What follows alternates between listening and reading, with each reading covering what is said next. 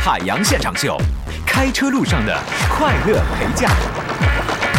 欢迎大家齐刷刷的把你的手机里边的段子发到我们的海聊吧啊，或者是公众微信账号直接给我发送过来的都行啊。首先呢，看一下滕兵就说了，说杨哥呀，现在是不是啊不少大学新生报道啊？刚才我从农大门口经过，听见两个新生在聊天一个问另一个，哎，你们班女生多吗？完，另一个特别嘚瑟的回答，我们班女生都是成吨计的。当时那哥们就傻了啊，瞪着眼睛惊讶了半天，然后感叹说：“行啊，你小子好福气呀！”完，另一个垂头丧气的说：“好啥呀？成吨计是成吨计，但是数量也不多呀。”哎，小朋友说没听懂啥意思？海洋叔叔，形容一个人胖。呃，芳芳说说昨天晚上啊，呃。海洋跟十六岁的女儿吵了一架，啊，那女儿啊就生气了，摔门而去啊，一直到今天早上呢都没回家。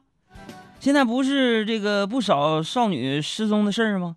完了，杨嫂就特别担心，就劝海洋赶紧去找找自己女儿。完，海洋就说了：“没事儿，不用担心，我刚刚去发了一份寻人启事，他马上就回来了。”说话间呢，只见女儿怒气冲冲推开家门，手里拿着一张纸，就质问海洋：“爸，爸，你什么意思？”我说：“咋的了？啊，你这寻人启事贴的，我哪有一百二十斤呢？我明明只有九十八斤，好吗？”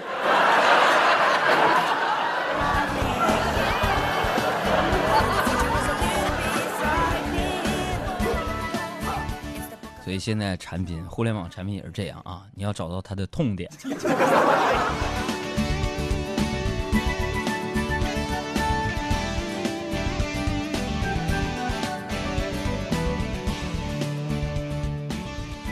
再来看一下，大来来说笑那个小玉儿就说了，说期末考试之后啊，海洋被那个教历史的老师啊易老师叫到办公室狂批。海洋，你怎么回事？你是对我有什么意见吗？我说老师没有没有没有没有，老师我对你没有意见。你没有意见？没意见？为什么这次历史你交白卷？我说老师老师，我觉得篡改历史是不对的。那你让我写，我就得篡改。你给我出去！再来看这位朋友说说那个多年之后啊，功成名就的海洋呢，被邀请录制《鲁豫有约》。哎，鲁豫呢，让海洋给大家描述一下自己跟爱人的情感经历啊。海洋就想起当年求婚的画面，海洋觉得现在还历历在目，说那天。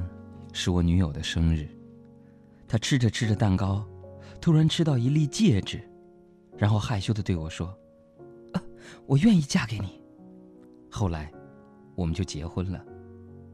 因为毕竟，作为一个男人，我无法拒绝一个自己掏钱买钻戒藏在蛋糕里的女孩儿。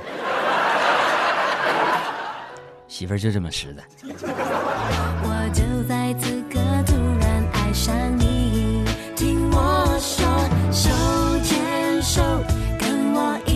大家来说一下，手机尾号是六八七二的朋友就说了，说杨哥呀跟杨嫂呢去这个南非旅行了啊，还旅行完了，那个杨嫂就看中了一颗钻石啊，死活非要你你必须给我买，你不买你不买我就嫁给酋长。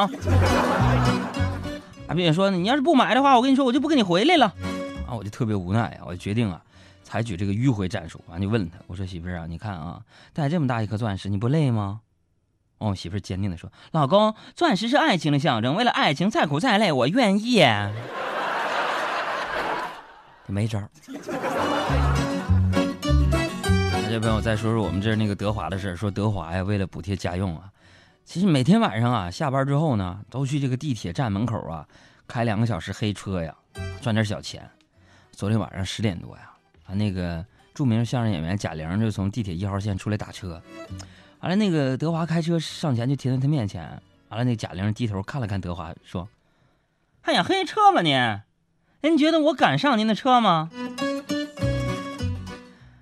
哼！